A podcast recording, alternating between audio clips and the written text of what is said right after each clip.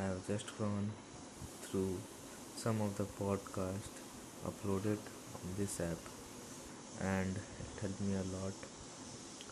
to get some information about how to make a podcast and how to add some background stuff like songs and sound in background